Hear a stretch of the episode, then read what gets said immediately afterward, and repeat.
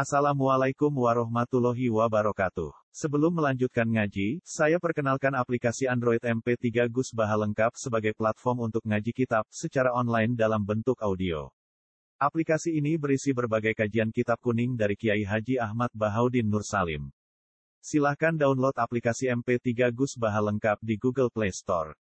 Link download ada di deskripsi. Wassalamualaikum warahmatullahi wabarakatuh. Bismillahirrahmanirrahim. Alhamdulillahirabbil alamin wassalatu wassalamu ala asyrafil mursalin sayyidina Maulana Muhammadin wa ala alihi washabihi ajmain amma ba'du. Para pendengar dan penggemar radio yang kami hormati. Berikut sebagai mukaddimah bahwa Profesor Zaini Dahlan berkeinginan UII punya tafsir dan terjemah sendiri lewat proses yang panjang dan melibatkan tim di antaranya saya terbitlah tafsir versi UII juga tafsir, terjemah versi UII. Di antara ciri khas terjemahan UI adalah bahwa bahasa Arab yang tentu mengandung kesusastraan Arab, balaghah, kemudian ditransfer untuk pembaca Indonesia sehingga di antara ciri khas terjemahan UI adalah dengan rasa Indonesia dan tentu tidak merubah makna. Berikut beberapa kutipan yang perlu pemirsa atau pendengar tahu. Al-Quran adalah satu kitab suci yang diturunkan kepada Nabi besar Muhammad Wasallam. Dan di antara ciri Al-Quran adalah menjelaskan kebenaran secara jelas, secara gamblang. Sebagaimana firman Allah, bahwa Rasul adalah Rasulun minallah yatlu suhufam mutahar. Rasulullah diutus oleh Allah Subhanahu wa taala ketika penduduk Makkah sangat-sangat jauh dari kebenaran. Mereka adalah penyembah berhala, yang dikira sebagai Tuhan dan jumlahnya Tuhan-Tuhan itu banyak sekali. Suatu saat Rasulullah mendakwahkan bahwa Tuhan itu satu dan harus satu. Tapi kata mereka, kenapa Muhammad menjadikan Tuhan satu? Padahal urusan kita banyak, problem kita banyak. Harusnya Tuhan itu juga banyak. Ini yang diceritakan dalam surat Sot aja'alal alihata ilaha wahida inna hadza lasyai'un ujab. Bagaimana mungkin urusan kita yang banyak, yang harusnya butuh Tuhan banyak, kemudian menjadi hanya Tuhan satu. Lalu Rasulullah dengan sabar, dengan telaten memberi penjelasan. Dan ini yang disebut al-bayinah, penjelasan yang sangat jelas, sangat gamblang, sangat rasional. Kata Rasulullah dalam sebuah hadis yang diriwayatkan dalam Musnad Ahmad, Teksnya begini. Orang-orang yang menyembah selain Allah itu ibarat kama sali rojulin istaro abdan min kholisi malih biwarikin au dhahabin. Faja'ala ya'malu mereka mau bekerja tapi wayuk tahu ila ghairi sayyidi. Fa'ayukum sarrohu ayakuna abduhu kadzalik. Nabi lalu kemudian bikin analogi. Wahai masyarakat Mekah, bagaimana kalau Anda ini jadi seorang pembantu atau seorang budak, lalu punya majikan banyak?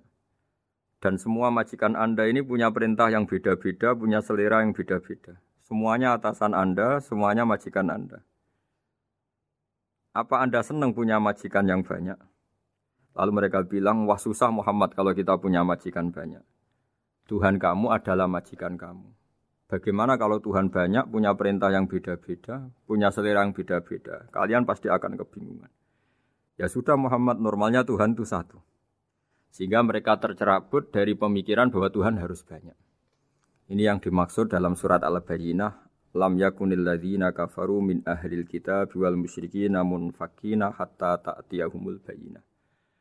Bahwa orang-orang kafir, baik kafir ahli kitab maupun kafir musyrik Mekah, mereka tidak pernah terlepas dari sifat kekafirannya, yaitu menuhankan banyak Tuhan, sampai datang sebuah bayina. Bayina itu argumentasi kebenaran yang begitu jelas. Setiap membawa kebenaran argumentasinya meyakinkan. Itu siapa? Rasulun minallah yatslu suhufam mutahharah. Yaitu Rasul yang membacakan lampiran-lampiran suci. Yaitu Al-Quranul Karim. Dengan penjelasan analogi tadi kemudian orang-orang Mekah sadar. Susahnya kayak apa kalau Tuhan banyak. Lalu perintahnya beda-beda, seleranya beda-beda, hukumnya beda-beda. Ini membingungkan. Akhirnya mereka ngakui bahwa pentingnya logika tauhid. Nah ini yang Rasulullah ini benar-benar berstatus bayina. Kemudian analogi betapa buruknya kita saat menyembah selain Tuhan. Lalu Rasulullah mencontohkan sebagaimana yang saya kutip tadi dari Musnad Ahmad. Misalnya Anda punya pembantu atau zaman dulu budak. Anda beli dari harta kamu, dari uang kamu. Kemudian budak ini kerja. Yang ngasih makan kamu, yang fasilitasi kamu, toko milik kamu, semua milik kamu. Kemudian dia kerja dan hasil dari kerjanya dia dikasihkan ke orang lain. Kamu seneng tidak punya budak yang seperti itu kata Rasulullah. Wah kita semua tidak seneng Muhammad. Sama seperti itu. Kamu adalah bisa makan rezeki dari Allah. Kamu nempat di buminya Allah. Kamu minum dari air yang dibikin Allah. Kemudian Anda menyembah selain Allah. Itu aneh apa enggak? menyembah zat yang tidak memberi rezeki kamu, yang tidak bikin bumi untuk kamu, yang tidak bikin langit untuk kamu, yang tidak bikin fasilitas air untuk kamu. Aneh ndak? Semenjak itu mereka berpikir betapa buruknya mereka menyembah berhala, menyembah arca, menyembah Yesus, menyembah macam-macam. Nah ini yang disebut Rasulullah adalah orang yang benar-benar bayina. Ketika melontarkan kebenaran, benar-benar jelas sehingga diterima secara akal yang sehat. Karena semua akal yang sehat akan menerima agama ini disebut fitratallahi fatorna salih. Bahwa agama ini agama fitrah. Orang yang normal, yang cara berpikir normal pasti menerima agama ini. UII dengan terjemahan ini dan dengan tafsir ini ingin memberi penjelasan simbol-simbol yang ada di beberapa surat. Di antara lagi yang di bab muamalat. Betapa Rasulullah itu punya logika yang benar-benar mudah diterima. Dulu orang Arab dalam bab muamalat jual beli biasa menjual kurma masih kecil, masih uh, masih belum jelas jadi kurma yang baik apa enggak. Kalau istilah orang Jawa masih pentil ini. Kalau bahasa Arab kobla budui solahiha. Calon buahnya itu belum pasti jadi buah. Kemudian masih bunga, masih apa sudah dijual. Dengan transaksi asumsi harga andekan sudah jadi kurma. Kalau dalam Jawa mungkin jual mangga sebelum tua masih pentil, masih kecil. Lalu kata Rasulullah, kamu jangan melakukan itu. Kenapa ya Rasulullah padahal kita butuh uang? Kata Nabi, in mana Allahu as-samra ahadukum mala akhi. Bagaimana kalau buah-buah yang masih kecil itu kemudian berguguran karena satu musim atau karena apa? Lalu kamu mendapat uang itu atas nama apa? Yang dikatakan tijaro adalah muawadoh. Pembeli dapat barang, kamu dapat uang. Lalu kalau barang yang ada nggak menjadi buah yang baik, Anda menerima uang itu atas nama apa? Rasulullah secara haru, secara mengingatkan nurani kita dengan redaksi Fabima yastahillu ahadukum mala akhi. Lalu kamu mendapat uang saudara kamu. Atas nama apa? Kalau atas nama buah, mereka belum mendapat. Akhirnya ada kesadaran bersama bahwa sebaiknya kita menjual sesuatu itu yang pembeli ya dapat barangnya, yaitu dalam konteks ini buah yang sudah layak dijual, kita dapat uangnya. Ini lagi-lagi Rasulullah al-Bayina sekali memberi penjelasan begitu jelas. Ketiga misalnya di bab jinayat, di bab hukum pidana. Rasulullah kalau bikin logika itu begitu jelas, mudah diterima. Misalnya begini suatu saat Rasulullah bersabda, Al-Qatil wal maktul finnar. Orang yang membunuh dan yang dibunuh sama-sama di neraka. Tentu dalam konteks saling bunuh yang dalam kezaliman. Lalu sahabat janggal. Ya Rasulullah, oke lah kalau pembunuh itu masuk neraka. Ini bagaimana mungkin yang dibunuh pun masuk neraka? Rasulullah dengan jelas, dengan bayinah, dengan hujah, beliau menjawab, innahu kana harison ala qatli sahibihi. Sebetulnya yang terbunuh pun mentalnya pembunuh karena dia sangat juga ingin membunuh saudaranya. Nasibnya saja yang menjadikan dia terbunuh. Hanya sahabat tahu, ya ternyata maktul dalam konteks duel adalah mentalnya kotil juga. Sehingga karena mentalnya kotil dia tetap di neraka. Meskipun prakteknya dia menjadi maktul yang terbunuh. Nah ini yang dimaksud oleh Allah bahwa Rasulullah ini bisa menghilangkan tradisi kemusyrikan, bisa menjungkir balikkan, menghancurkan kemusyrikan karena Rasulullah bisa menjelaskan secara detail hatta tak diahumul bayina. Bayina adalah Rasulun minallah yatslu suhufam mutahharah. Jadi ini yang insya Allah sebagai kajian kita eh, bahwa kita butuh sekian penjelasan untuk mengenang dan membuktikan bahwa Rasulullah adalah benar-benar al-bayyinah. Dari sekian contoh tadi, pendengar bisa tahu betapa agama ini mudah diterima oleh akal. Sehingga di beberapa ayat disebut agama ini li kaum yaqilun, li kaum yatafakkarun. Agama ini bagi kaum yang bisa berpikir, agama ini bagi kaum yang mau berangan-angan. Dulu untuk menghilangkan kemusyrikan dengan logika kafir Mekah bahwa urusan kita banyak, harus Tuhan banyak. Itu panjang sekali. Di antaranya ada ayat yang spesifik tentang itu. Dorobawahu masalah rojulan fihi syuraka umutasya kisu nawarojulan rojul. Hal ni masalah. Allah membuat satu perumpamaan yaitu di surat Dorobawahu masalah rojulan fihi syuraka di surat Zumar ayat 29. Allah membuat satu perumpamaan bagaimana andekan Anda jadi seorang pembantu atau asisten. Lalu Anda punya majikan banyak yang seleranya beda-beda. Kemudian dibanding misalnya Anda jadi pembantu dengan satu majikan yang akhlaknya baik, komitmennya baik. Anda milih mana? Lalu orang-orang kafir Mekah menjawab, Muhammad tentu kita milih punya majikan satu yang baik. Kalau majikannya banyak kita jadi repot. Lalu mereka Kata Rasulullah, ya sudah, kalau gitu Tuhan kamu satu saja, jangan banyak. Kalau banyak jadi repot. Terus mereka baru tersadar bahwa menuhankan Tuhan banyak itu salah dan resikonya lebih banyak.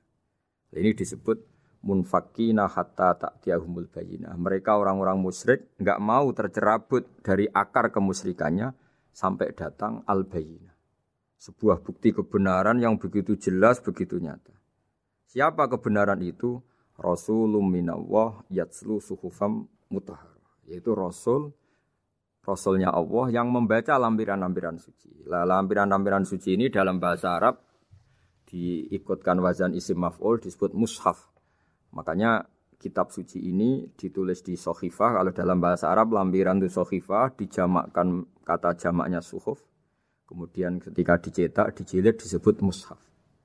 Sehingga Alhamdulillah UII Universitas Islam Indonesia punya mushaf, punya terjemahan, punya tafsir. Ini diharapkan kita sebagai ulama, sebagai dai, sebagai ustadz bisa warasatul ambia. Karena kata Rasulullah al ulama warasatul ambia. Saya kira demikian supaya pemirsa tahu, pendengar tahu bahwa betapa pentingnya menjelaskan secara bayina. Ini penting sekali karena sekarang uh, pikiran di dunia itu macam-macam dan kita butuh energi untuk mengungkap lagi intisari-intisari dari sesuatu yang digulirkan atau dibahas Al-Qur'anul Karim. Sehingga Al-Qur'an ini benar-benar jadi ibrah, jadi teladan bagi kita semua.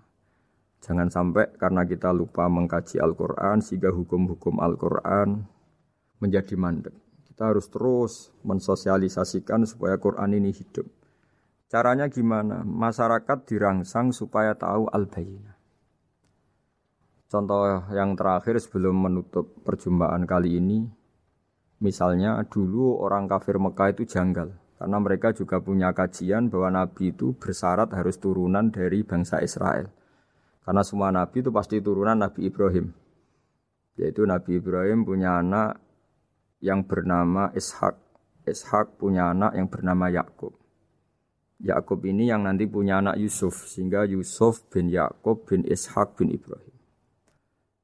Ketika nabi-nabi ini hidup di Palestina di Yerusalem, itu kayak jadi aturan bahwa nabi itu harus turunan Bani Israel.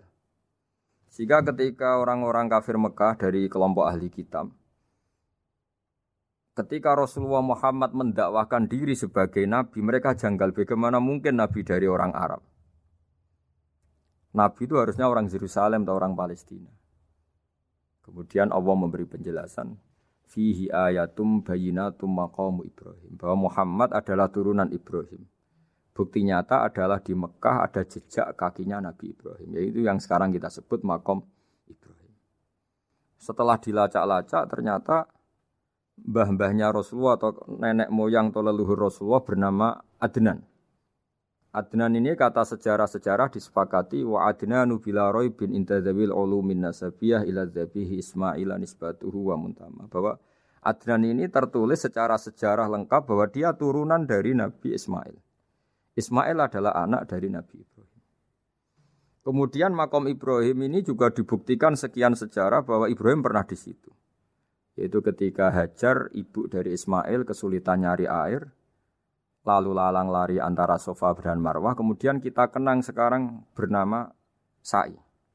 Kemudian dekat Ka'bah ada namanya Hijir Ismail. Karena dulu jadi kamarnya Nabi Ismail. Hijir, hujro itu kamar atau ruang khusus untuk Nabi Ismail. Sehingga jelas sekali bahwa Ibrahim, Ismail, Hajar pernah hidup di Mekah. Lalu lagi-lagi orang kafir Mekah yang dari kelompok ahli kitab sadar bahwa Muhammad jadi nabi layak karena dia juga turunan dari Ibrahim alaihis salam. Ini yang disebut fi ayatum bayinatum maqamu Ibrahim bahwa di kawasan Mekah, kawasan Bakkah atau kawasan Hijaz jelas sekali ada jejak-jejak Nabi Ibrahim. Lagi-lagi ini bayina. Nah, bayina ini yang bisa menghilangkan sifat kemusyrikan, sifat kekufuran. Karena lewat penjelasan yang panjang ini, kemudian benar-benar diketahui bahwa Muhammad jadi nabi itu sah. Karena dari segi dakwahnya benar, perilakunya benar, hujahnya benar. Sekarang dari segi nasab juga benar karena beliau termasuk keturunan dari Nabi Ibrahim alaihissalam lewat jalur Ismail. Ini penting kita ketahui dan perlu kita kaji supaya istilah-istilah di Al-Quran kita tahu. Makanya banyak istilah di Al-Quran misalnya wattaba'tu millata abai. Kita ngikuti agama leluhur kami. Di situ disebut ada Ibrahim, ada Ishak, ada Ismail, ada Yakub. Kenapa demikian pendengar bahwa karena agama ini butuh tradisi. Dan tradisi ini menjadi komunitas sosial. Sehingga ketika tradisi ini sudah mantap, insya Allah lewat kebenaran agama ini akan menyingkirkan kemusyrikan. Contoh paling mudah begini, Nabi itu melarang orang menyembah batu. Tapi kemudian dalam tradisi Islam sendiri ada orang sholat kemudian sujud. Yang secara zahir sujud itu mencium batu atau mencium masjid tempat kita sujud. Apalagi kita kita mencium hajar aswad secara kasat mata seakan-akan kita ini menghormati betul Hajar Aswad. Sehingga orang kafir mencibir. Muhammad itu tuh aneh. Dia melarang kita menyembah batu tapi dia sendiri mencium Hajar Aswad seperti itu. Dia sendiri menyembah batu. Orang kalau sujud seakan-akan seperti itu. Tapi lewat penjelasan Nabi bahwa kita sujud hanya kepada Allah. Kita kalau sujud baca sajadah wajhililladzi khalaqahu wa sawwarahu wa syaqqa wa basarahu bihaulihi wa kuwati sadul kholikin. Wajah kami sujud kepada zat yang menciptakan wajah kami, yang mengasih kita pendengaran, yang mengasih kita pandangan. Hanya Allah saja yang ahsanul kholikin. Hanya Allah saja zat yang paling baik dalam penciptaan. Ini penting sekali saya katakan bahwa sehingga sujud kita yang seperti itu adalah simbol tawadu. Tidak ada kaitannya dengan kita ini menyembah batu. Sehingga kita tradisikan ke anak-anak saat sujud baca subhana rabbiyal a'la wa bihamdi. Kita ajarkan mereka bahwa semua selain Allah adalah ciptaan Allah. Jadi andai kan nggak ada tradisi tauhid yang dijelaskan begitu detail. Saat kita haji bilang labbaik Allahumma labbaik, labbaik la syarika laka labbaik. Innal hamda wan ni'mata laka wal mulka la syarikalak. Ya. Setiap kita haji mengitari Hajar Aswad kita bilang nikmat semua dari Allah. Enggak ada syarik bagi Allah, enggak ada mitra bagi Allah, enggak ada sekutu bagi Allah. Sehingga karena ini kita maklumatkan, kita kumandangkan. Meskipun umat Islam itu mencium Ka'bah, mencium Hajar Aswad. Enggak akan disalahpahami ini bentuk penuhanan kepada Hajar Aswad atau kepada Ka'bah. Karena kita ungkapkan innal hamda wa ni'mata laka mulka la syarika lak. Enggak ada syirik, enggak ada mitra bagi Allah. Sehingga dari sekian talbiyahnya Rasulullah kita tahu ini bentuk pemaklumatan tauhid. Bahwa tauhid harus dikumandangkan lewat kalimat-kalimat thayyibah, lewat pemikiran-pemikiran logika hujah bahwa Tuhan pasti satu dan yang jadi Tuhan hanya Allah Subhanahu wa taala. Karena andekan ini tidak dikumandangkan, kemudian ada ritual yang secara lahir kasat mata nyimu hajar aswad. Nanti seperti tuduhannya orang kafir bahwa Islam itu aneh melarang menyembah batu, tapi nyatanya ada ritual mencium batu. Tapi sebab itu tidak menjadi aneh ketika Imam Bukhari termasuk rawi besar, termasuk hadis soha yang meriwayatkan Sayyidina Umar atau Umar radhiyallahu anhu itu setiap mencium hajar aswad beliau berkomentar saya tahu betul kamu hanya batu. La tadurru wa la tanfa. Tidak memberi madarat, tidak memberi manfaat. Kalau saja saya tidak melihat Rasulullah mencium kamu, maka saya tidak mau mencium kamu. Dulu di era itu ada momentumnya. Kenapa sih Umar radhiyallahu anhu atau sahabat Umar susah-susah memberi penjelasan seperti itu karena dulu masih ada salah paham bahwa mencium batu itu identik dengan misalnya menuhankan batu atau mendewa-dewakan batu.